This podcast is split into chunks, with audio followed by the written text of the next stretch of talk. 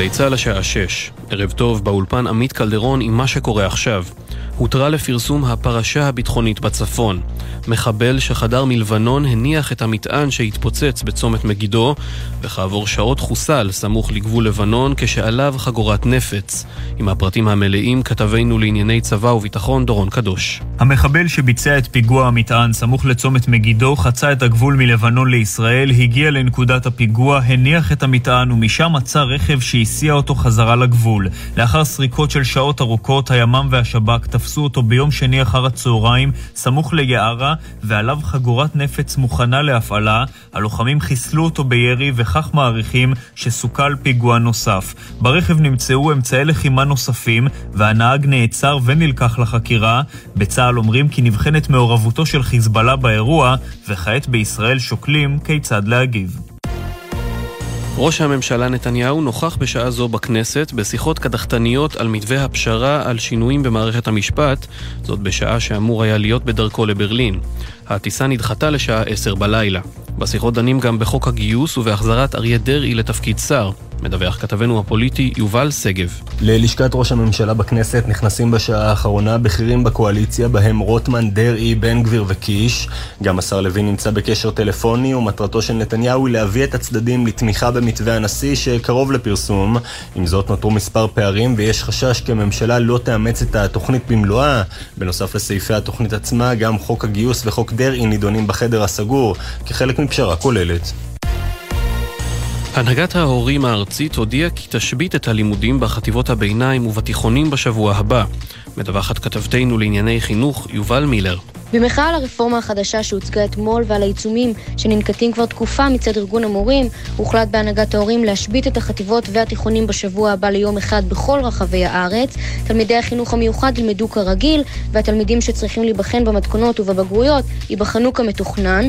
בהנהגת ההורים דורשים את הפסקת העיצומים וגיבוש מתווה בבגרויות בהקדם. שר האוצר בצלאל סמוטריץ' מקצר את ביקורו בארצות הברית כדי לקדם את תהליך החקיקה וההידברות בנוגע לשינויים במערכת המשפט. בעקבות כך סמוטריץ' מבטל את השתתפותו בכנס שרי האוצר של אמריקה הדרומית בפנמה. כתבנו המדיני יניר קוזין מוסיף שהשר צפוי לטוס לאירוע של הקרן הקיימת לישראל בצרפת ביום ראשון. המערך שמאפשר לנשים לגשת למבחני הסמכה במשרד הדתות הוקפא מאז כניסתו של השר מיכאל מלכיאלי לתפקידו. כך מדווח כתבנו לענייני דתות יואל עיברים. בתקופתו של השר הקודם מתן כהנא הוקם מערך הבחינות הייחודי, במסגרתו נבחנו 17 נשים בסוף שנת 2022. המבחן השני היה אמור להתקיים בימים אלו, אך הוא הוקפא. משרד הדתות נדרש לתת הודעת עדכון לבג"ץ תוך חודש וחצי. ומזג האוויר בשעות הקרובות הגשמים יחלשו ויתמעטו. אלה החדשות שעורכת נועה מיכאלי.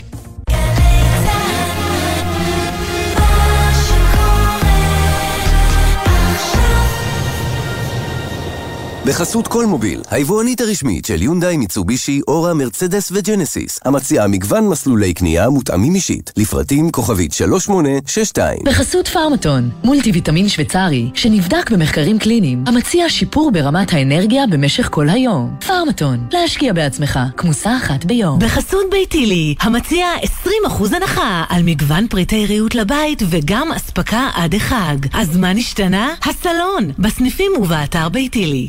עכשיו בגלי צה"ל, עמית תומר ושי ניב עם החיים עצמם.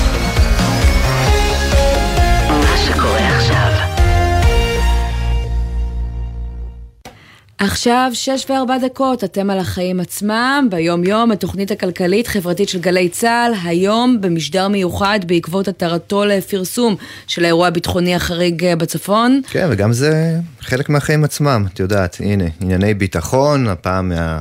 הגבול הצפוני, שככה היה די שקט. בהחלט, רק נגיד שלום, שלום שי ניב. שלום עמית עומר. כן, ואחרי יותר משתי יממות של חרושת שמועות מאז הפיגוע במגידו, בו נפצע קשה שרף עדין בן ה-21, אנחנו יכולים לספר שהמחבל שהיה אחראי להנחת המטען חוסל, אבל נסיבות כניסתו לישראל מדאיגות.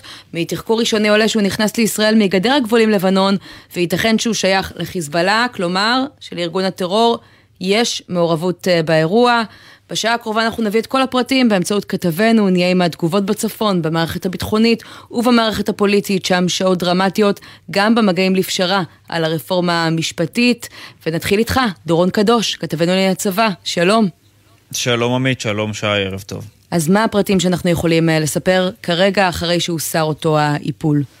כן, אז עכשיו אנחנו יכולים למעשה לפרסם את הפרטים המלאים בנוגע לפיגוע מטען אה, סמוך לצומת מגידו בכביש 65, מטען שהתפוצץ ביום שני בשעות הבוקר המוקדמות. עכשיו אפשר להגיד, מי שהניח את המטען הזה הוא מחבל שחצה את הגבול לישראל משטח לבנון. הוא למעשה אה, חצה את הגבול מלבנון כבר ביום ראשון, כנראה בשעות אחר הצהריים.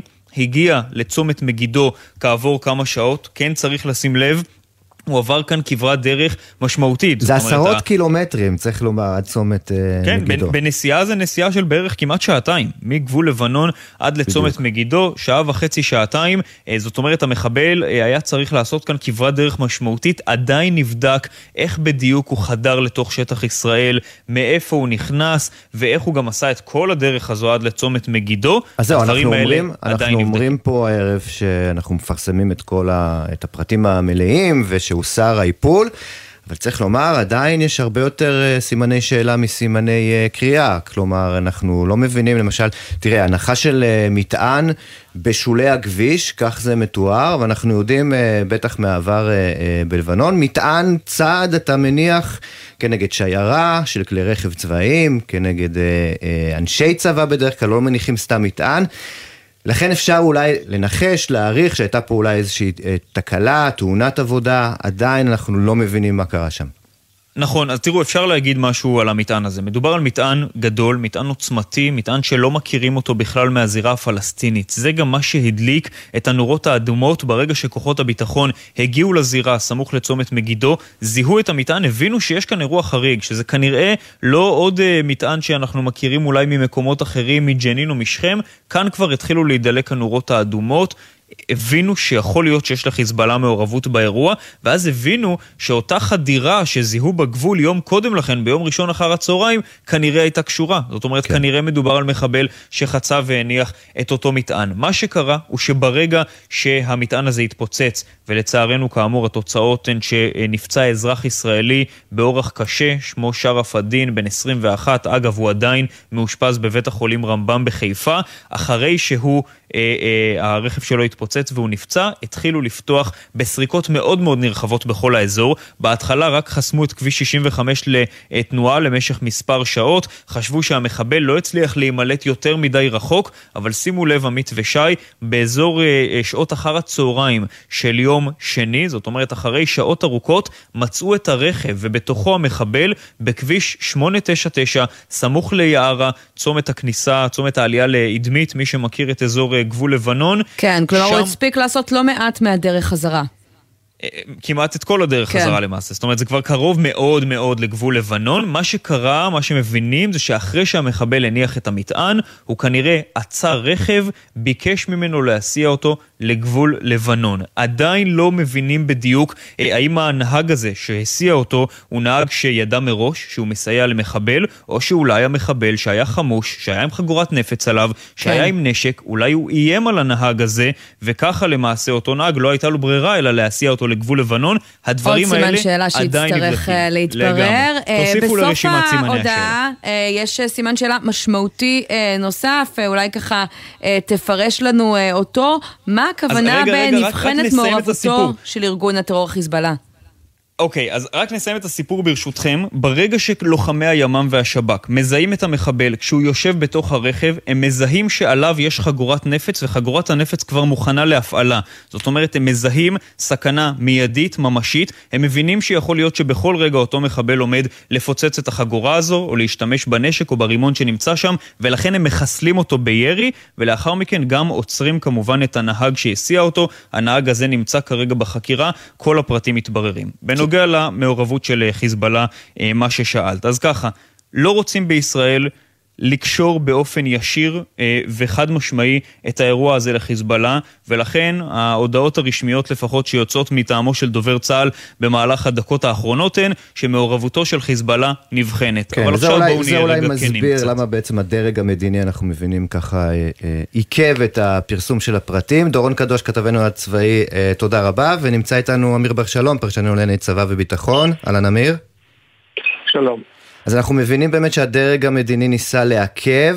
זה מה? כי הסיפור הזה אולי קצת מביך פה את, גם את הדרג כן, המדיני, כן, גם את הצבא. שאלתם שאלה שראוי להרחיב עליה כן. בעומק ובפרספקטיבה. אז כך, תראו, אה, ברגע שיש בין ישראל לחיזבאללה, וצריך להבין, אה, צריך להבין את מערכת היחסים בין ישראל לחיזבאללה. יש דו-שיח שהוא דו-שיח ברור, שהתעצב במהלך השנים, ואני מדבר במהלך השנים ב-2006. כן. והדו-שיח הזה אומר כך, אם יש הפרת ריבונות ישראלית על ידי חיזבאללה באופן, הייתי אומר, רועש, מעל הרדאר התקשורתי, ישראל עונה בהתאם. כלומר, אם יורים רקטה לעבר ישראל, ישראל מגיבה בתקיפה שלה, משלה, ראינו את זה בכמה וכמה פעמים, הדוגמה האחרונה הייתה במהלך מבצע שומר חומות, ירו שלוש פעמים, ישראל תקפה בחזרה את, אה, את לבנון. כן. כלומר, זה דרך אחת. דרך שנייה זה כשיש פעולה שהיא פעולה מתחת לרדאר התקשורתי, נענית מתחת לרדאר התקשורתי. ואם ישראל אומרת באופן חד משמעי וברור, חיזבאללה עומד מאחורי הפיגוע הזה, זה אומר שישראל נדחקת לפינה כדי להגיב מעל הרדאר. אז מה, אנחנו צריכים לצפות את תגובה? אני מניח שכן. אני מניח שכן, כי uh, מ-2006 המדיניות הישראלית אומרת אין יותר הכלה. אין יותר הכלה וכל הפרת ריבונות ייתקל בתגובה ישראלית. אגב, המדיניות הזאת נכונה לכל הגבולות. בין אם זה בסוריה, שבזמנו טילי נ"מ סורים נחתו בשטח ישראל וישראל תקפה את המשגרים, ובין אם זה בעזה, שאנחנו רואים את זה כמעט חדשות נזכרים בכל פעם שנורא קסם לעבר ישראל. ולכן חשוב להבין את העניין הזה ואת הפרספקטיבה הזאת. אמיר, אני חייב לשאול אותך, אתה, כן, תראה, אתה מכיר את הזירה הלבנונית אה, אה, מהעבר, ואנחנו מבינים שהיה פה מטען, אה, בצומת מגידו מטען שהוגדר חריג. מה, אנחנו מדברים על מטעני קלימגור, כמו שראינו אז, שכולל גם כן. הרבה מאוד רסס, שהוא מוסווה בתוך איזה חומרי פילברגלס שנראים כמו סלע, משהו ככה שקשה לזהות? קודם כל, רק, רק בוא נגיד ככה, לצורך הזהירות, אנחנו יודעים. אתה אמרת קלימגור, אני לא אמרתי ואני שותק, ואתה יודע שתיקה מהי. כן. אה, כן, אנחנו ראינו מטען שהוא מטען עם חומר נפץ תקני, מטען שהוא קטלני מאוד, קטלני מאוד אה, במרכיבים שלו, כולל הרבה מאוד, אה, הרבה מאוד רצף, ופה נדלקה נורת אזהרה. עכשיו, יש כמה שאלות שצריך לענות עליהן. למה הוא הגיע למגידו? האם, הוא, האם זה המקום שסימנו לו להגיע כדי להפעיל שם את המטען ואז תשומת הלב הישראלית תלך באופן טבעי לאזור ג'נין, צפון שומרון, ולא תתמקד בחיזבאללה. ואז גם השאלה מי המטרה, כי אתה לא מניח מטען צד כדי לפגוע באיזשהו אה, רכב אזרחי חולף. תראה, בדרך כלל מטענים כאלה, אם אמרת כבר קלימגור, בוא, בוא נדבר על קלימגור, לא על המטען הזה, אלא המטען באופן כללי, כן. אה, כמי שצעד לא אחת בשבילי דרום לבנון, אה, קלימגור מופעל בדרך כלל בשלט רחוק. נכון. או חילופין, או לחילופין, מדובר ב... פס דריכה, כלומר איזשהו מנגנון שמניחים אם אתה הולך בציר שהוא לא סלול, ואז אתה דורך, ואז אתה, לא, אתה דורך, כן. על, אתה דורך על אה, מנגנון ואז הוא זה שיוזם את ה... הוא זה שיוצם את המטען. זה נראה לי, לפחות לפי מה שאני אה, מתרשם, מדובר כאן בהפעלה מרחוק. כלומר, אותו מחבל כנראה טעה והתבלבל בהפעלה, בא, הניח, כנראה שההצלחה אה, גם מאוד לא הזכירה אותו, והרכב הראשון שראה הוא זה שבסופו של דבר ספג את המטען. שוב, מה שאמרתי עכשיו זו הערכה שלי. כן, כן, ובמילים אחרות, לא האירוע הזה אולי היה יכול להיגמר גם הרבה יותר גרוע. אמיר, אתה... כן. רק רגע, מה גם, אני רוצה להוסיף עוד פרטים, עוד, עוד פרטים, אה, אה, אה, זה מאוד מעניין. אותו נהג שלקח אותו, הוא ככל הנראה נהג סמים. הנהג שנעצר ביערה יצא מיד מהרכב, יצא מיד מהרכב, הרים ידיים ונשכב על הקרקע. המחבל לא הסכים לצאת מהרכב, הלוחמים מזהים שהוא מנסה להפעיל, להפעיל משהו כאשר יש כבר מידע מודיעיני שמדובר באופן ודאי במחבל. בשלב הזה לא היה ברור, אבל זה היה החשד. אה, אני מאוד ברור ומאוד זהיר, לא בכדי הוא לא, הוא לא הספיק להפעיל את החגורת נפץ, הוא נפגע ברגע שאתה יורה לך גורת נפץ זה מסוכן, אתה יכול להפעיל אותה. אמיר, ב... מה אמרתי עכשיו. תגידי, אמיר, בצבא שוללים אפשרות של uh, חציית uh, uh, הגבול uh, באמצעות uh, מנהרה? אני לא יכול להגיד בצורה חד חד משמעית שלא. אני יכול לומר שבהחלט זה, uh, זה נבדק, אבל אני חושב שהסיכוי שזה קרה דרך מנהרה קטן, ואני אסביר לכם למה. אני כרגע, שוב, זה, זה, זה, זה, זה, זה מניסיון העבר, מהניסיון שלי אני עונה לכם. מנהרה לוקח לבנות שנים, שלוש, ארבע, חמש שנים במידור גבוה מאוד. אף אחד לא יפעיל מנהרה כזאת כדי להחדיר מחבל אחד. כן. יפעילו מנהרה כזאת כדי להחדיר 50-60 לוחמים כאשר פורצת, פורצת מלחמה עם ישראל כדי ליצור את, את אפקט ההרתעה כלפי ישראל. ורק נזכיר, אנחנו ארבע לא שנים, אנחנו ארבע שנים ממבצע אה, מגן אה, צפוני, שבו אה, למעשה הושמדו שש מנהרות התקפיות כנגד ישראל שחצו מלבנון. נכון, אנחנו מדברים גם על פרויקט שישראל עקבה אחריו במשך כמה וכמה שנים, וגם אז, אם אני מזכיר לכם, היה ויכוח האם לפעול נגד או לא, והרמטכ"ל אייזנקוט היה נחרץ לפעול נגד שר הביטחון דאז, איווט ליברמן, כן. חשב שצריך להמתין עם זה. בסופו של דבר, אייזנקוט הוא זה, דעתו היא זו שהכריעה בעניין הזה, נכון. ישראל פעלה נגד המנהרות, אבל יש כאן עוד דבר אחד, ואני חושב... אני פשוט, אה, כן, אנחנו חייבים אה, להתקדם ואני רוצה לשאול אותך לסיום גם בכובע השני שלך, אתה אמור להיות אה, שליחנו לברלין עם ראש הממשלה נתניהו, כרגע הטיסה מתעכבת, לכן אתה גם הספקנו ככה ליהנות ממך כאן בשידור. על רקע מה? זה האירוע הביטחוני או שהסיפור של הרפורמה המשפטית, שגם הוא אנחנו שומעים מתקדם עכשיו בכנסת, מה אתה יודע לספר לנו? הרפורמה המשפטית. הרפורמה המשפטית. אמיר בר אוקיי. שלום, כן. אני אומר, לא, לא, זה הרפורמה המשפטית, זה, זה, לי זה היה ברור בשעות אחר הצהריים, אבל בגלל בלי השמועות, mm-hmm.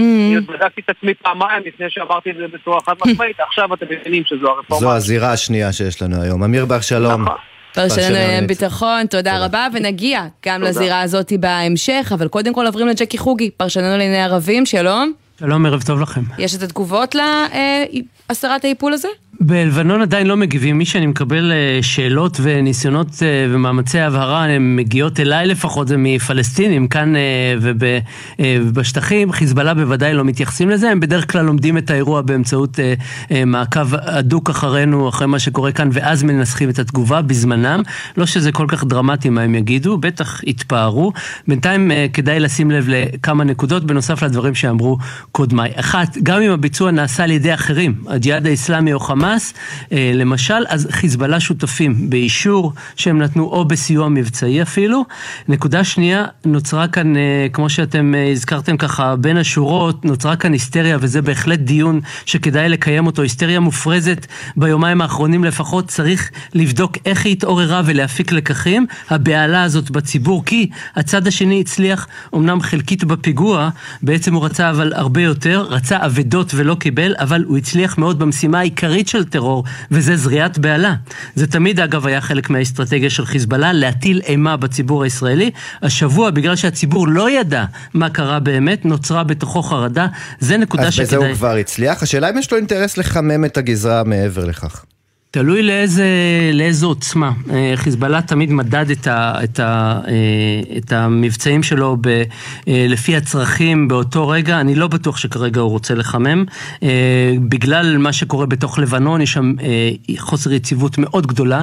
הכלכלה, כמה שהיא הייתה רעועה עוד יותר, יורדת למצבים שהם כמעט לא נודעו. הלירה, הלירה הלבנונית בשפל שלא נודע כבר עשרות שנים. והאינפלציה, שאנחנו עוד מעט נדבר גם עליה פה, כן, היא כן. חוגגת גם שם. אני רוצה להגיד עוד משהו, אגב, אה, אה, לפני שאתם, אה, לפני שאנחנו נפרדים, בטח שמעתם גם שיצאו אנשים כאן אצלנו ואמרו שחיזבאללה מזהה חולשה בגלל המשבר הפוליטי ומעז יותר, או מנסה לבדוק כמה המערכת הביטחונית חלשה בגלל אירועי המחאה, הטייסים, המילואים, כל הדברים האלה. בנקודה הזאת מאוד חשוב להגיד, תעזבו, לנסראללה יש לו סיבות אחרות ליזום פיגוע בימים האלה, אם זה אכן הוא, או לשלוח אחרים, לא בגלל... ההפגנות או החקיקה. אחד, חיזבאללה חוטף מישראל כל הזמן, mm-hmm. ואחת לתקופה מתעורר אצלו צורך גם להחזיר. חלק מזה אנחנו מכירים, זה התקיפות בסוריה.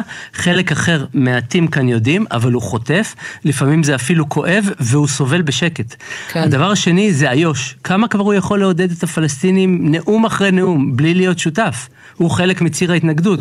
בחודשים האחרונים מרבה, הוא מרבה לשבח את ההתנגדות הפלסטינית, להאיץ בהם לתקוף, מצד שני הוא רואה שהם סובלים מתחת זרועה של ישראל, אז מתחייב שהוא יושיט כן. יד. והסיבה השלישית, אני אה, מסיים, הזרוע הצבאית שלו צריכה אחת לכמה שנים, אה, זה נכון אגב לכל גוף צבאי, משהו גדול, משהו שיעיר אותה, כדי לא להחליד, לרענן את הערנות שלהם, גם כדי להראות לציבור שהיא לא נרדם, אז מבחינתו אה, הגיע הזמן, ולכן אני לא שותף לאלה שאומרים שהוא מנסה לבדוק את החוסן, החוסן של כוחות כן. הביטחון, את היכולות שלהם. ג'קי חוגי, פרשננו לענייני ערבים, המון תודה.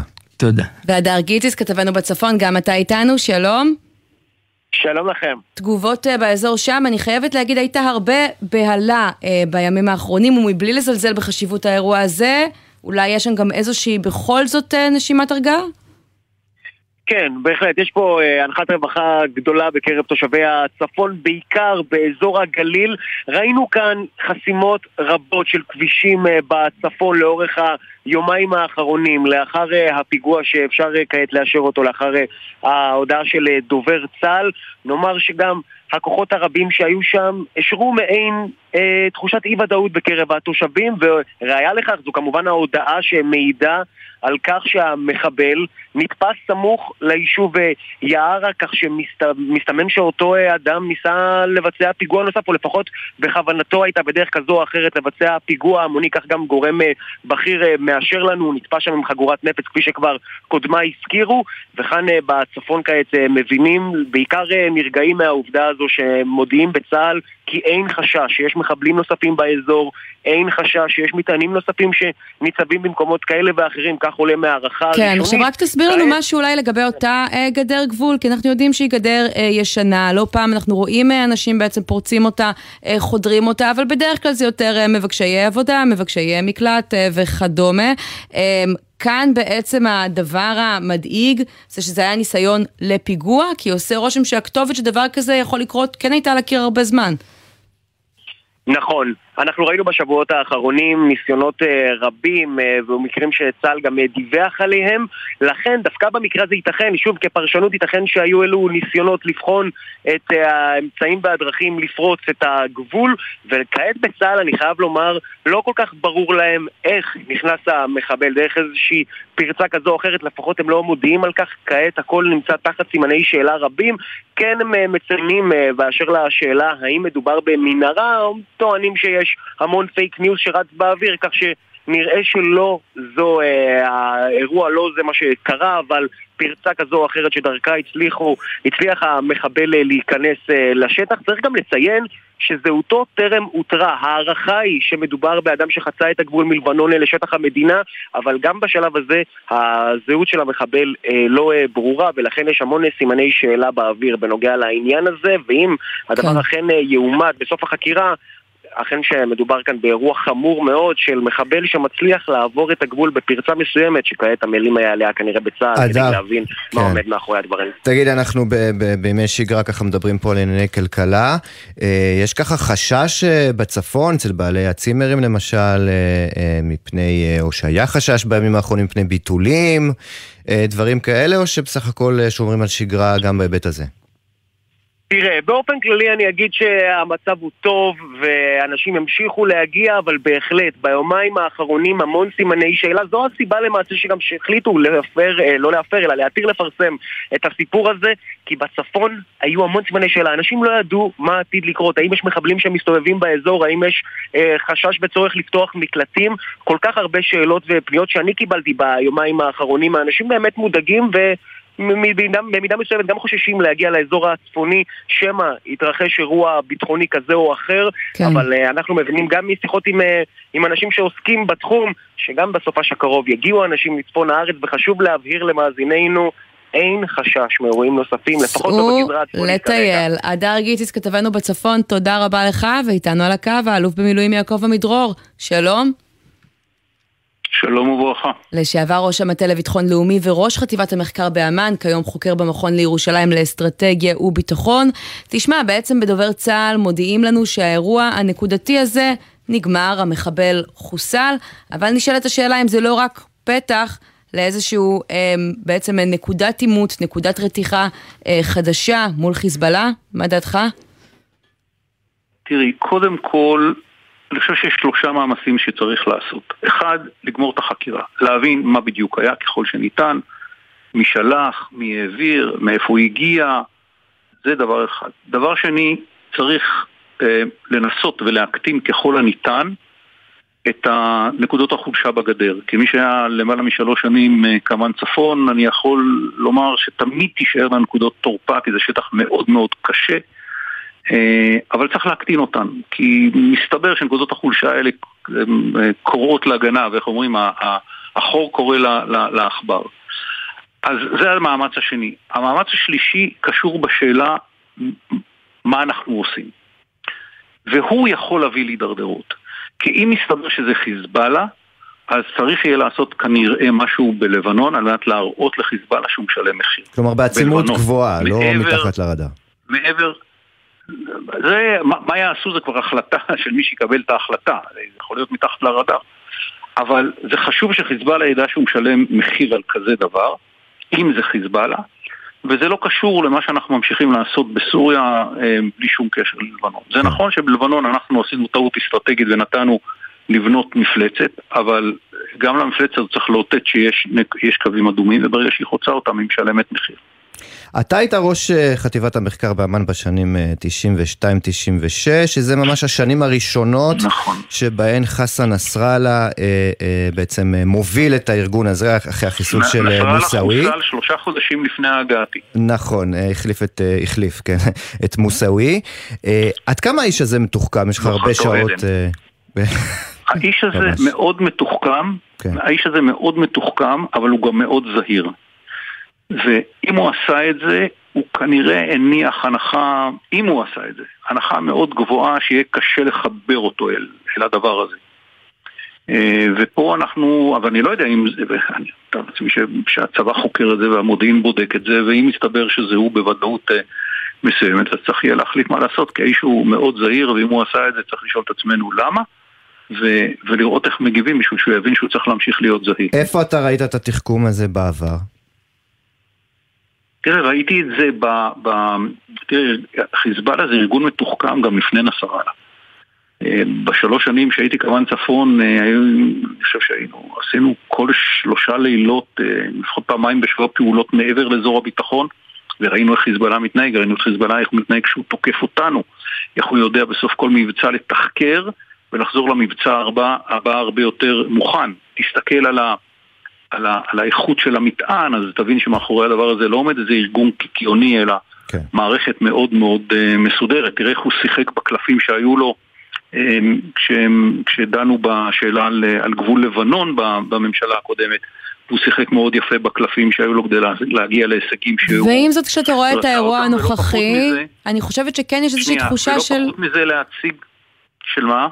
לא, אני אומרת של פער בין באמת ככה מה שאנחנו אה, מכירים לבין איך שהאירוע הזה נראה, יש תחושה שאולי זה היה אמור להיות אירוע שיגמר אה, הרבה יותר אה, גרוע, בסופו של דבר להגיע תראי, כל כך רחוק, להניח מטען, כן. תראי, זה כבר עניין של, זה כבר עניין של מזל, תארי לך שעובר שם רכב עם 20 ילדים ועליו מתפוצץ המטען. כלומר, אתה אומר שבפעם הבאה ייתכן שזה ייגמר הרבה יותר גרוע. אם וכאשר. לא, אנחנו, אנחנו צריכים לדאוג שלא יהיה הפעם הבאה, זה מה שאני רוצה להגיד, כי, כי פה באמת אה, צריך להתפלל לשלומו של, של האדם ש, שנפצע, אבל זה יכול בקלות להיות משהו הרבה הרבה יותר חמור בגלל אופי המטען וכמות התחבורה שיש. כלומר, אתה קורא לתגובה של מערכת הביטחון? אתה חושב שהיא מתבקשת במקרה הזה? לא, אני קודם כל חושב, קודם כל לא צריך להגיב, קודם כל צריך לבדוק במה מדובר, במה מדובר ובמי מדובר. ורק אחרי שיהיה ברור מה היה שם, צריך לשאול אם זה מה שהיה, איך נכון שנגיב. שום דבר לא צריך להיות אוטומטי. כן. אלוף במילואים יעקב עמידרור, לשעבר ראש מטה לביטחון לאומי וראש חטיבת המחקר באמ"ן, היום אה, מכון ירושלים, תודה רבה לך על השיחה הזאת. תודה רבה גם לכם. אנחנו יוצאים לכמה תשדירים ומיד נחזור עם כל העדכונים על אה, האירוע הזה בצפון וגם עם הנתונים המלאים של מדד המחירים לצרכן. כל הפרטים מיד.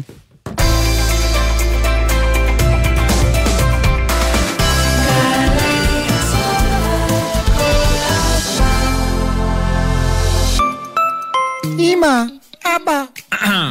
כן, זה אני, התינוק שלכם. למה אני מדבר בקול רציני? כדי שתקשיבו לתשדיר הזה של חיסכון לכל ילד של הביטוח הלאומי. אתם יודעים שאתם יכולים בקליק אחד להגדיל לי את החיסכון? ואז בגיל 21 אוכל לקבל כ-70 אלף שקל במקום רק 20 אלף. אז למה למנוע את זה ממני? הביטוח הלאומי מציג חיסכון לכל ילד. רוצים שהילד שלכם יקבל יותר? היכנסו לאתר הביטוח הלאומי, ובפעולה אחת פשוטה, בלי בירוקרטיה, תבטיחו לילד עתיד טוב יותר. אתה הבנת את זה, אבאלה? יאללה, אני אחזור להיות תינוק עכשיו.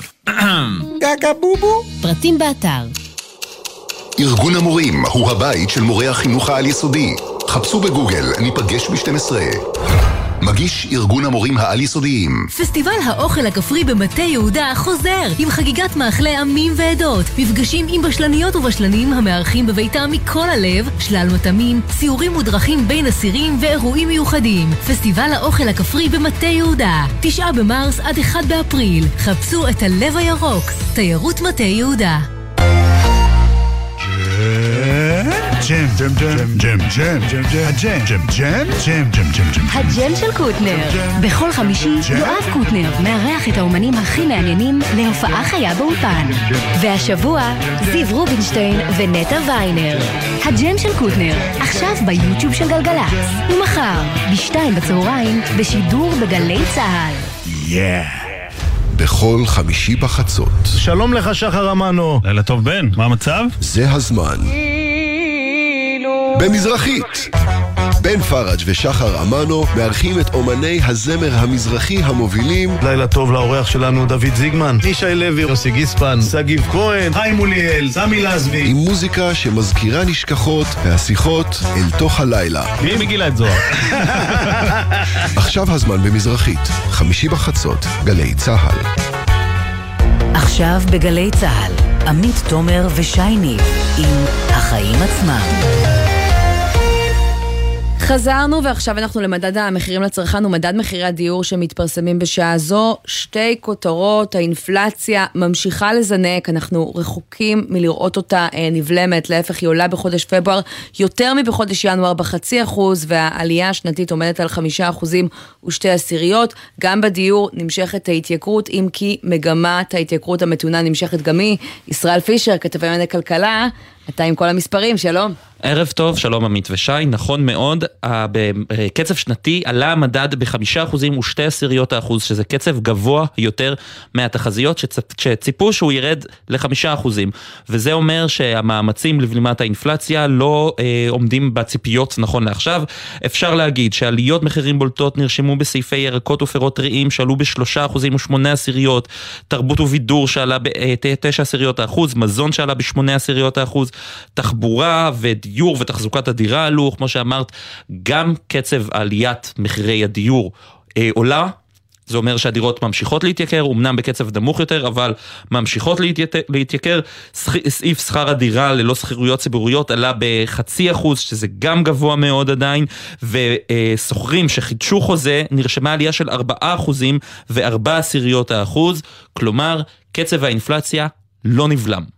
כן, מה שאומר שאנחנו נראה עוד עליות ריבית. כן, ככל הנראה. ישראל פישר, כתבי הכלכלה, תודה רבה על הפרטים האלה, ואנחנו אומרים שלום לפרופסור צבי אקשטיין מאוניברסיטת רייכמן, לשעבר גם המשנה לנגיד בנק ישראל, שלום. ראש מכון אהרון. ראש מכון אהרון גם, שלום שלום. אז מה, אנחנו רואים uh, ככה כבר כמעט שנה את עליות הריבית, את המאבק uh, הדי חד uh, באינפלציה ועדיין לא מכריעים אותה. למה זה קורה לשיטתך? אה, זה לוקח זמן בין אה, העלאת ריבית והקטנת הביקושים במשק והורדת עליית המחירים, זה תהליך שלוקח זמן. אה, כרגע אנחנו נמצאים, אני חושב, פחות או יותר בשיא האינפלציה בין 5 ל-5.5, עכשיו האינפלציה במונחים שנתיים ל-5.2, הציפיות לאינפלציה לשנה הבאה הן להיות סביב ה-3.5, 4.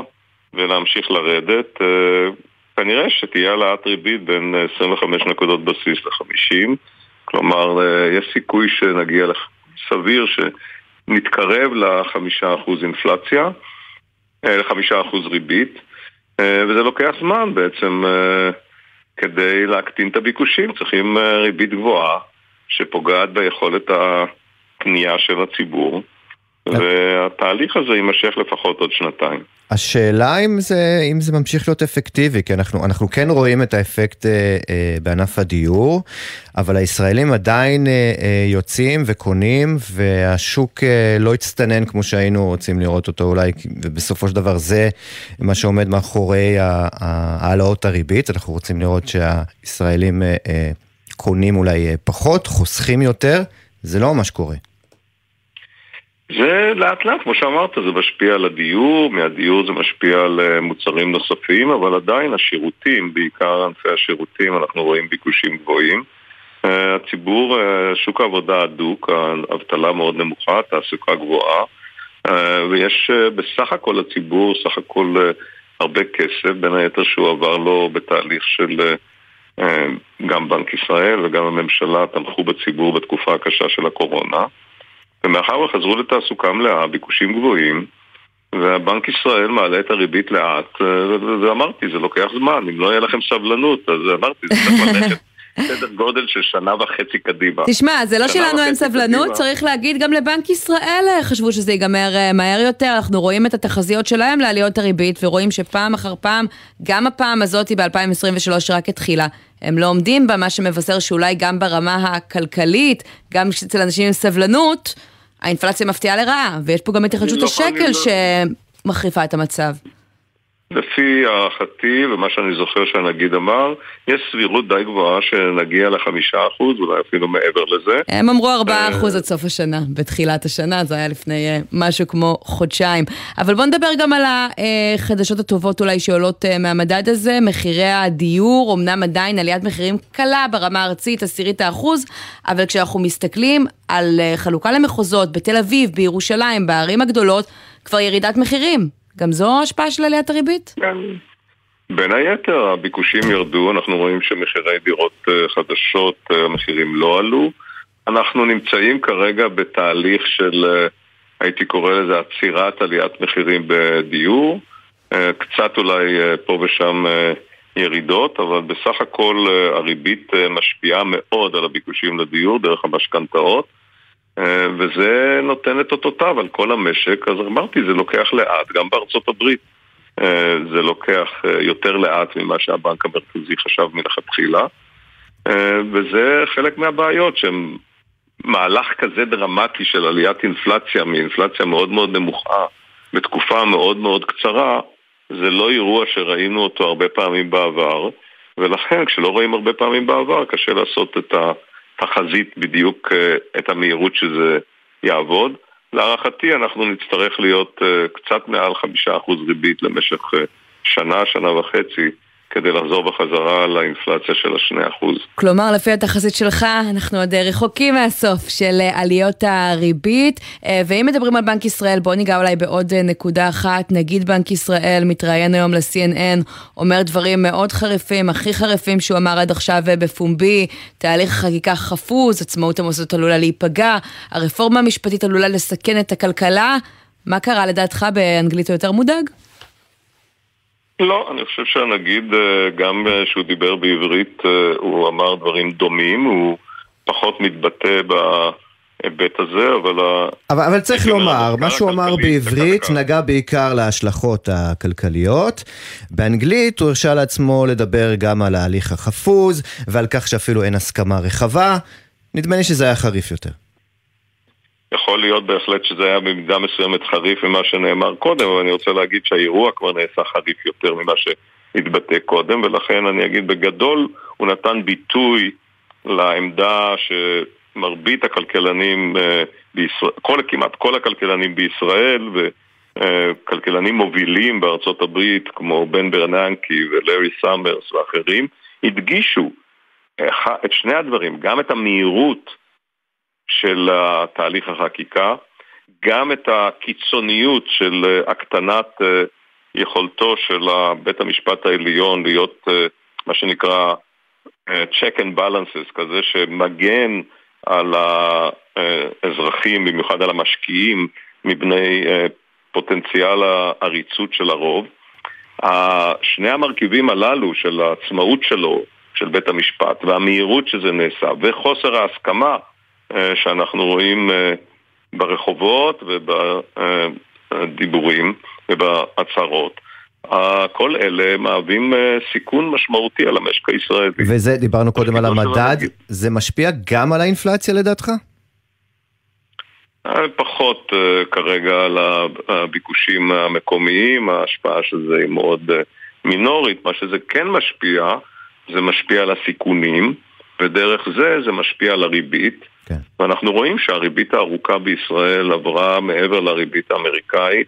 גם מדדי סיכון אחרים שנסחרים בשוק על החוב הישראלי עלו, וכל זה משפיע בפועל על הריביות הארוכות אה, שמשקי הבית לוקחים במשכנתאות מעבר להעלאת הריבית הקצרה שבנק ישראל מעלה אותה. אתה מעורה קצת ש... במה שקורה עכשיו בבית הנשיא, בניסיונות של הרגע האחרון אה, למצוא אה, איזשהו פתרון מוסכם? אני לא מעורב, אני כלכלן, אני רק מביע את עמדתי ככלכלן על בסיס המחקר הכלכלי. בהחלט. שמה שאנחנו רואים, מה שאנחנו רואים זה העלאת הסיכונים במשק הישראלי, במיוחד למשקיעים. כן. בהינתן גודל ענף ההייטק אצלנו ובכלל אה, חשיבות ההשקעות הפרטיות במשק, זה יפגע במשק. פרופסור צבי אקשטיין. אנחנו פשוט מוכרחים לסיים. תודה רבה לך על הדברים האלה, ואיתנו אה, לגבי מה שקורה אה, עם אה, מתווה הנשיא ועם הרפורמה המשפטית, עוד זירה לא פחות בטוחה בשעות אלו. איתנו עכשיו יובל שגב, כתבנו הפוליטי, שלום. שלום, ערב טוב. מה אתה יודע לספר לנו? טוב, אז נגיד קודם כל הפגישה אצל ראש הממשלה נתניהו בלשכה שלו בכנסת הסתיימה, אה, הוא אה, עוד מעט אה, יסיים עוד כמה שיחות טלפון ויעשה אולי סוף סוף את דרכו לנמל התעופה לקראת הטיסה שלו לברלין שהתעכבה בגלל השיח הזה שהתקיים אצלו, היו אצלו בשעה האחרונה כמה וכמה מבכירי הקואליציה, גם דרעי, גם רוטמן, גם יואב קיש ורון דרמר שמונה על ידו כאיזשהו נציג במגעים וכולי, וניסו שם למצוא את הדרך בסוף להסכים ביניהם על מה אפשר לעשות ועל מה אפשר להסכים מתוך מתווה הנשיא. מתווה הנשיא קיווינו לראות אותו מתפרסם עוד הערב, זה כבר כנראה לא יקרה, מדברים על מחר, לא פוסלים אפילו את יום ראשון כאופציה, למרות שזה כבר באמת משאיר אותנו עם מעט מאוד זמן בין הפרסום לבין היציאה אה, לפגרה, כשלוין צריך להזכיר את הנקודה הזאת כל הזמן, יריב לוין רוצה להעביר את השליטה של הקואליציה בוועדה לבחירת שופטים עוד לפני הפגרה, לא ברור איך כל הדברים האלה אה, מתיישבים אה, ביחד בשלב הזה. אז בעצם מה שאנחנו לה... רואים עכשיו זה מסע כן. ומתן בין הקואליציה לעצמה, פחות או יותר. אני חושב שאפשר להגדיר את זה כמשא ומתן בין הקואליציה לבין המערכת המשפטית. לא שהמערכת המשפטית אה, תתמוך בהתלהבות במתווה שיציג הנשיא הרצוג, אלא לא תפסול אותה. זו הנוסחה שמנסים למצוא. נוסחה שגם תרצה את כל, את כל חברי הקואליציה, כי אין מה לעשות, הכוח אצלם ופוליטית הם צריכים להיות אלה שיסכימו למתווה שיפורסם, אבל שלא יהיה חריף, אגרסיבי מדי, כדי שגם ייפסל בבג"ץ ובאמת יביא אותנו לאותו משבר חוקתי אה, כל כך אה, מדאיג אה, אה, ומפחיד. אגב, אה, אפשר גם להגיד שמעבר לסעיפים עצמם של התוכנית המשפטית ושל המתווה, דנו שם אצל נתניהו גם בחוק הגיוס, גם בדרכים להחזיר את אריה דרעי לתפקיד שר, ורואים בזה חלק בלתי נפרד מהמתווה. זאת אומרת, אם אנחנו כבר עושים פשרה, אנחנו גם צריכים שיהיה באופן ישיר או עקיף אליה גם פתרון של שתי הסוגיות הקואליציוניות האלה, גם אם נצליח לצורך העניין לוותר על פסקת התגברות, תהיה חייב להיות שם מנגנון שיאפשר לחוקק אה, אה, פטור מגיוס. הרבה mm. הרבה מאוד משתנים עדיין גם אה, בשלב הזה. פערים שעוד קיימים בתוך הקואליציה, ואופוזיציה שכרגע נראית אה, לא באירוע של המתווה הזה, וזה כמובן עשוי להשפיע על המשך ההפגנות, אם אנחנו לא נראה אף אחד מחברי הקואליציה אה, מעוניין להגיע להסכמה ולשולחן המשא ומתן. יובל שגב, כתבנו הפוליטי, תודה רבה על הדברים תודה. האלה, ואחרי שיובל לקח אותנו למאחורי הקלעים של המגעים אה, האלה שמתנהלים אה, בירושלים, נלך למה שקרה מאחורי הקלעים בגבול הצפון, כי בימים האחרונים התייעצויות של גורמים צבאיים צבאיים ומדיניים על מתי והאם להסיר את האיפול, והייתה שם מחלוקת, עליה נדבר עם אמיר בר שלום, פרשננו, אתה חוזר אלינו, שלום. שלום, קודם כל צריך לומר, אה, דובר צה"ל מוציא הודעה בשעה האחרונה ואומר לא הייתה מחלוקת בין הדרג המדיני לדרג הצבאי לגבי הפרסום ואני חושב שהאמת היא איפשהו, ב, איפשהו באמצע ואני אסביר למה אני מתכוון. אה, היה דיון, היה אה, דיון, הדיון היה לאו דווקא על הפרסום אלא איך לפרסם ומה יהיה הנוסח, יהיה הנוסח המדויק, ואנחנו עמדנו על הדקויות ועל העניין של, הייתי קורא לזה, העדינות הדיפלומטית והמדינית שבפרסום עצמו, האם מאשימים ישירות את חיזבאללה או לא מאשימים ישירות את חיזבאללה, כי מזה עלולה להיגזר גם תוכנית מבצעית, והיו על זה דיונים. אני לא יכול להגיד שהיו על זה ויכוחים, היו על זה דיונים, ובסופו של דבר הגיעו לעמק השווה, אשר היה ברור שמדובר במחבל בודד ולא בחוליה, אה, ולא בחוליה שעברה את, ה, את הגבול. אה, שוב, אנחנו צריך אה, גם לומר, חלק מן הדברים רק פורסמו, יש עוד דברים בפרשייה הזו שעדיין לא מותרים אה, לפרסום, כולל מה היו, מה היו המהלכים הישראלים המיידיים, מה הייתה הדרישה המבצעית המיידית. היו מאחורי הקלעים הרבה מאוד אה, פעולות והרבה מאוד אה, דיונים איך, מתי ובאיזה עוצמה, אם בכלל ישראל צריכה או לא צריכה להגיב בהקשרים האלה, אבל בסופו של דבר הגיעו לנוסחה, הייתי אומר, לנוסחה המוסכמת של הניסוח mm. של ההודעה המאוד מאוד מאוד זהירה, ושוב, לא, הכל נעשה כדי לא לדחוק את ישראל לפינה שהיא תצטרך להגיב בהקשרים אה, האלה, ומכאן גם ההודעה של אה, דובר צה"ל. האמת היא בסופו של דבר איזשהו באמצע, כי אם יש דיון וכל צד אומר את הדעות שלו, זה לאו דווקא ויכוח, אלא יותר הבעת דעות וסיור מוחות. כן, כן. ועדיין מבינים שכל צד משך קצת אה, לכיוון אחר. אמיר בר שלום, פרשן לענייני צבא וביטחון, תודה רבה לך על הדברים האלה. תודה. ואנחנו חוזרים גם לדורון קדוש, כתבי צבא. אהלן? כן, שוב שלום עמית ושי. במה אתה יכול לעדכן אותנו? טוב, אז אולי רגע אה, נסכם את השאלות הפתוחות עדיין בפרשה הזו, שאנחנו עדיין לא יודעים לתת להן תשובות. אז קודם כל השאלה של איך בדיוק חצה המחבל ומהיכן, ומה היה הכשל בדיוק בצה"ל שלא הביא לתפיסה המהירה שלו. זאת אומרת, איך יכול להיות שמאפשרים למחבל לחדור לתוך שטח הארץ, מזהים שהתבצעה חדירה, אבל האם לא קפצו כוחות מספיק מוקדם, מספיק מהר, ואיך בסופו של דבר המחבל הזה מצליח להיכנס כל כך עמוק, עשרות קילומטרים, בתוך שטח ישראל. ישראל ולהסתובב במשך פרק זמן כל כך ממושך בתוך אה, שטח הארץ. אנחנו גם שאלה... עדיין לא יודעים מהי המטרה, כן. צריך לחזור על זה, אנחנו פשוט לא יודעים. אה, בדיוק, זאת אומרת, מה היו הכוונות של המחבל? קודם כל במטען שהתפוצץ בצומת מגידו, אפשר כמעט לחתום על זה. מה שקרה בסופו של דבר, התוצאה, אזרח ישראלי שנפצע קשה אחרי שהוא נסע בצד השני של הכביש, זאת לא התוצאה הרצויה. מי שהניח את המטען הזה רצה כנראה לייצר פיגוע הרבה יותר גדול ומשמעותי, והשאלה היא גם מה היו הכוונות שלו לאחר מכן. כי אני מזכיר, נתפסו עליו חגורת נפץ, רימון, נשק, זאת אומרת, מה עוד הוא תכנן לבצע?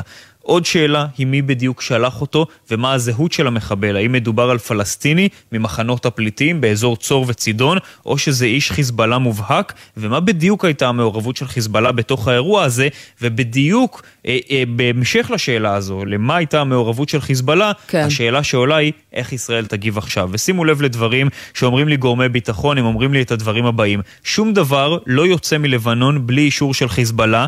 האירוע הזה הוא נקודת שיא מאז מלחמת לבנון השנייה בקשר למתיחת הגבולות שלנו. הדרג המדיני יצטרך לקבל החלטות מושכלות. וכשאומרים החלטות מושכלות, אז תראו, להגיב נגד חיזבאללה בלבנון זה לא דבר פשוט. עוד כן. מוקדם להגיד מה תהיינה ההחלטות שיקבלו בישראל. אבל זה דברים מאוד חזקים, נגיד... נמתח פה גבול, כמו שלא נמתח 15 אה, אה, שנה. 16 שנה, כן. אפילו יותר. יש... כן, דורון קדוש, כן, לסיום. אז רק נגיד, יש לא מעט דרכים להגיב. לא רק בלבנון ולא רק היום בלילה, יש מנעד אפשרויות רחב לישראל. והמבין יבין. דורון קדוש, בדיוק. תודה רבה, ונגיד שלום ליאיר גולן, לשעבר סגן הרמטכ"ל וחבר כנסת ממרץ, ערב טוב. ערב טוב, גם אלוף פיקוד צפון, מכיר את הגזרה לא רע. תארים אה, רבים, מכיר את הגזרה אה, לא רע, יודע גם מה זה להיות אה, חלק מהמערכת הפוליטית, המדינית. יש עכשיו בעצם שאלה מדינית, האם ומה צריך לעשות בתגובה לאירוע הזה? עמדתך? תראי, אני, לפני שאני אומר מה לדעתי צריך לעשות, אה, אני מתחיל להרגיש שמנסים פה לנפח את העניין הזה מעבר לכל פרופורציה. למה? אה, לא שהאירוע לא חמור, האירוע הוא חמור מאוד, ולשמחתי בסופו של דבר אה, עם נזק לא מאוד גדול. מה, מה האינטרס לנפח את זה? תכף אני אגיע גם לעניין הזה. מה שאני רוצה לומר לכם, שקודם כל היו לנו כאלה אירועים בעבר. ומאחרי מלחמת לבנון השנייה היו לא מעט פרובוקציות שנקט בהן החיזבאללה, כולל דרך אגב, אירוע מי שזוכר ב-2012, הרג של נגד מחיל הים. כן, ואחרי זה ירי הטילים שבו נהרגו שלושה באזור של הר דוב. כלומר, היו אירועים חמורים הרבה יותר מהאירוע שאנחנו מדברים עליו עכשיו. האירוע הזה הוא בעיקר מביך, כי קרה פה למעשה חדירה מאוד מאוד עמוקה, ואני בטוח שהיא גם תתוחקר לעומק. אתה מנחש כמונו שאם חדרו עשרות קילומטרים אה, עד צומת מגידו ומניחים מטען כזה, אז כנראה שיש משהו שאנחנו עדיין לא יודעים עד הסוף, המטרה בטח לא הייתה אזרח שחלף שם? בוודאות יש דברים שאנחנו לא יודעים, זה ללא ספק חמור. יש לך את ההערכה בשבילך? רגע, הערכה... קודם כל, אני חושב שאמר מי שאמר שלא יוצא שום דבר מלבנון בלי החיזבאללה, אני חושב שזה נכון. ועם זאת, אני רוצה להדגיש בפניכם, היו פרובוקציות של החיזבאללה מאז מלחמת לבנון השנייה, לא פחות חמורות, אפילו חמורות יותר. נתקלנו כבר באירועים דומים, אף אחד מהם, למרבה השמחה, לא הביא לאיזה פריצת מלחמה, אבל היו אירועים קשים מאוד. האירוע הזה מצטרף לשורה של אירועים. זה נכון שבשנים האחרונות אה, נהנינו משקט יחסי, אני אומר, כן. בשנים האחרונות זה העשור האחרון. אבל אה, אנחנו צריכים לשים את הדברים בפרופורציות, ואני יאיר... מקווה מאוד שעל רקע המצב הפוליטי בארץ, אף אחד לא יקבל תיאבון להרפתקאות. זהו, אז אני רוצה לשאול אותך על רקע המצב הפוליטי, כי לפחות אה, משיטוט אה, בטוויטר, ככה תוך כדי השידור, אני רואה משהו מעניין. באופוזיציה, אה, אני רואה את גדעון סער, אני רואה את אביגדור ליברמן, קוראים לאיזושהי תגובה, בעוד דווקא בקואליציה של ממשלת הימין על מלא, שותקים. איך אתה מסביר את זה? תראה, אני יודע לייצג פה את עמדתי שלי בלבד, וכל הקולות שממהרים אה, להתבטא בנושאים האלה, אני מציע סבלנות. אה, לא פותחים במלחמה וגם לא נוקטים בפעולות תגמול בלי שיקול דעת מסודר ובלי להבין מהן ההשלכות. אה, אנחנו מדינה רצינית, בוגרת, אין מה להגיב מתוך כך בשליפה מהשרוול. זה מה שאני ממליץ לממשלה הזאת, שהיא מ... ממשלה מאוד כן. בעייתית בכל קנה מידה. מילה שלך רק, יאיר גולן, אנחנו שומעים שהנשיא הרצוג אה, עומד אה, להציג אה, כבר הערב מתווה משלו לסיפור של הרפורמה המשפטית, ידיעה שמגיעה ממש עכשיו. אתה חושב שהוא צריך לעשות את זה? זה הכיוון? קודם כל, נשיא המדינה אה, רשאי, זכאי ואפילו צריך אה, לנקוט ביוזמות כשהוא רואה שעצם הממלכתיות הישראלית נמצאת בסכנה והממשלה הנוכחית מסכנת את הממלכתיות הישראלית. ויש מי שאומרים שזו התפשרות, אה, אם תהיה פה התפשרות על מה שנקרא חצי דמוקרטיה, זה משהו שצריך לקבל? אני... בוודאי שלא, אין חצי דמוקרטיה, אין חצי הריון ואין חצי דמוקרטיה, או שיש דמוקרטיה או שאין דמוקרטיה. ולכן אה, אני מקווה מאוד שמה שמגבש הנשיא זה לא אה, פשרה במובן של התפשרות על הדמוקרטיה, אלא פשרה שמאפשרת לממשלה לרדת מהעץ המאוד מאוד גבוה שהיא טיפסה עליו ותאפשר למעשה, אה, הייתי אומר, חזרה לאיזושהי מציאות נורמלית כפי שהייתה לפני הרפורמה או ההפיכה המשטרית החסרת אחריות הזאת, שאנחנו נמצאים בתוך המהומה אה, ומבולקה הזאת אה, כבר למעלה מחודשיים. כן. איך צריך להיראות פתרון כזה? כלומר, אם ניקח למשל את הוועדה לבחירת אה, שופטים, אנחנו יודעים שהקואליציה מן הסתם רוצה איזשהו יתרון כדי שהיא תוכל להשפיע על זהות השופטים מול לא, האופוזיציה. זה לא יכול, אתה חושב שצריך להיות משקל שווה? זה לא מה אני חושב, אני חושב שכל אזרח שש... ואזרחית ששומעים אותנו כרגע צריכים להבין דבר אחד, בלי הפרדת רשויות, בלי הפרדה אמיתית בין הרשויות, מבלי שיהיה ליכולת, לרשות השופטת באמת יכולת לבקר באופן אפקטיבי את הרשות המבצעת, שאצלנו הרי אין כמעט הבדל בין הרשות המבצעת כן. לרשות המחוקקת, אז אין דמוקרטיה במדינת ישראל, אין, פשוט צריך אין. צריך לשמור על איזושהי... הפרדה. אז חייבים, אז אני, אני לא נכנס עכשיו לפרטים של כן. השיטה ככה ושיטה ככה, אבל יאיר גולן. שצריכה...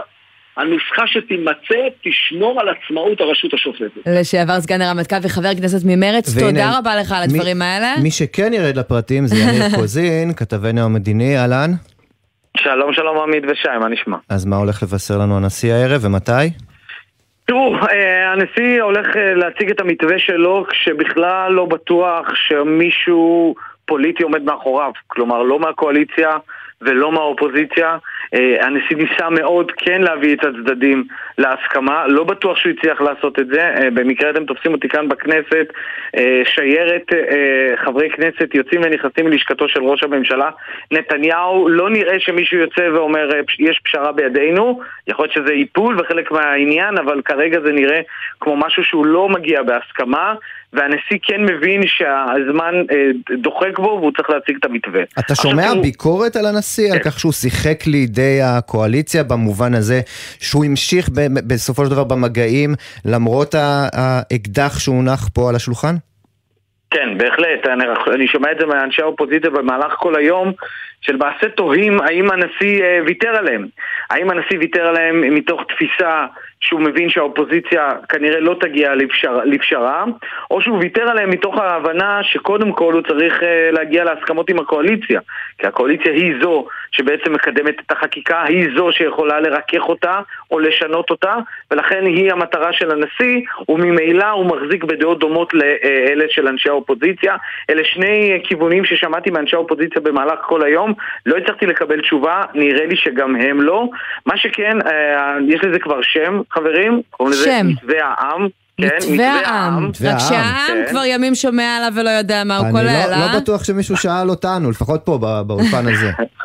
ידעתי שתאהבו את זה. אה, אני חושב שבחירת השם היא בעיקר כדי לנסות ולנסוך על המתווה הזה איזושהי הסכמה שלא בטוח כאמור שיש מצד אנשי, מהאנשים הפוליטיים, אבל הנשיא, זה מה שהתחלתי לומר, מזהה כאן את שעת הכושר, הוא מבין שככל שהוא ימתין, ההצעות כבר, חלק מההצעות כבר תגענה לקריאה שנייה ושלישית, וברגע שזה יקרה וזה יגיע לבג"ץ אחרי העתירה, יהיה כבר קשה מאוד לגלגל לאחור. אני מזכיר לכם, ראש הממשלה נתניהו היה אמור להיות בש... בשלב הזה כבר איפשהו מעל אה, הים התיכון בדרכו לברלין. הוא עדיין לא טס. הוא לא יטוס הערב? הוא עדיין לא טס, הוא בכנסת, הוא אמור לטוס בשעה 10, לדעתי הוא כן יטוס, הוא גם מתייחס לדברים על כבש המטוס, כך אני מבין. כן. בכל מקרה ערב דרמטי מאוד, שמונה וחצי הנשיא מציג את המתווה. יניר קוזין, כתבנו המדיני, אנחנו נשאר דרוכים, וכמובן בטח נתקן בהמשך הערב באמצעותך. תודה רבה על הדברים האלה, אבל אנחנו את השידור הזה סיימנו. ונגיד תודה לעורך שלנו ישראל פישר, למפיקים, לירון מטלון, לברק בטש וטומי כץ, על הביצוע הטכני ליאור רונן, עורך הדיגיטל מתן קסלמן, מיד אחרינו 360 ביום. כן. עמית עומר, תודה רבה. שי ניב, תודה רבה, אנחנו נשוב ביום ראשון. עד אז נדע כבר את מתווה הנשיא, נוכל לדבר איתכם עליו ועל החיים עצמם. ובשורות טובות ושקט לא רק בצפון. בהחלט, ביי ביי.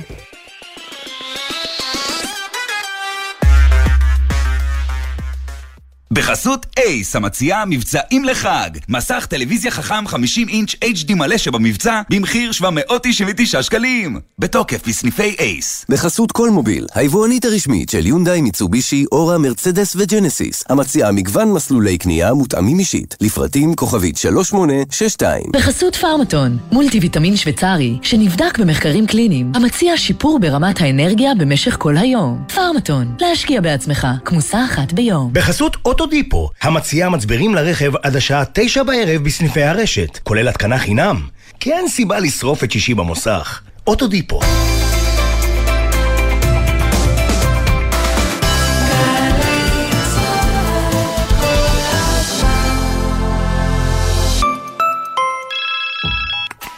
שלום, מדבר יוחאי כביכול. התעניינת בהלוואה באתר המטעה שלנו, אז קימבנתי לך הלוואה שנשמעת מדהימה. אבל היא בעצם בתנאים גרועים. תרצה ליפול בפח ושנחייב אותך בדמי תיווך מופקעים? אילו הנוכלים היו נשמעים ככה, הייתם מנתקים. אבל הנוכלים חכמים יותר. תהיו גם אתם. מציעים לכם שירות ייעוץ הלוואות? איתור כספים אבודים? בדיקת זכויות רפואיות? אל תיתנו פרטים. תבדקו היטב מי מולכם. תתייעצו עם עוד מישהו. ואם נפגעתם, תתלוננו בפנינו. הרשות להגנת הצרכן וסחר הוגן. מי לא מכיר את מייגו והאזור האישי-ממשלתי שמוציא אתכם מהתור? מי? למשל אבי, שצריך להעביר בעלות על רכב.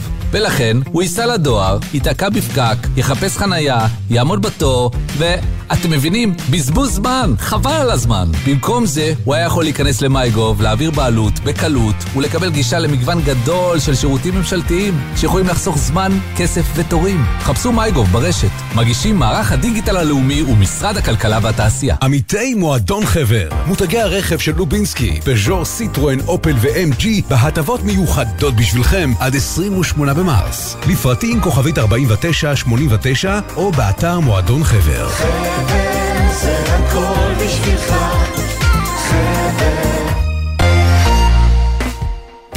שלום, כאן יואב גינאי. המוסיקה ברדיו גרמה לי להבין מגמות בחברה שלנו. הסרט האחרון שראיתי בקולנוע לימד אותי על הכלכלה שלנו. והצגת התיאטרון האחרונה שעלתה לחצה לי על הנקודות הכי בוערות במדינה. כי זוהי תרבות, המראה הכי חדה לחיים שלנו. ולכן, בכל שישי בבוקר אני שואל, מה יהיה בתרבות? מה יהיה עם יואב גינאי, שישי, תשע בבוקר, גלי צה"ל. מיד אחרי החדשות, רן יבנאי.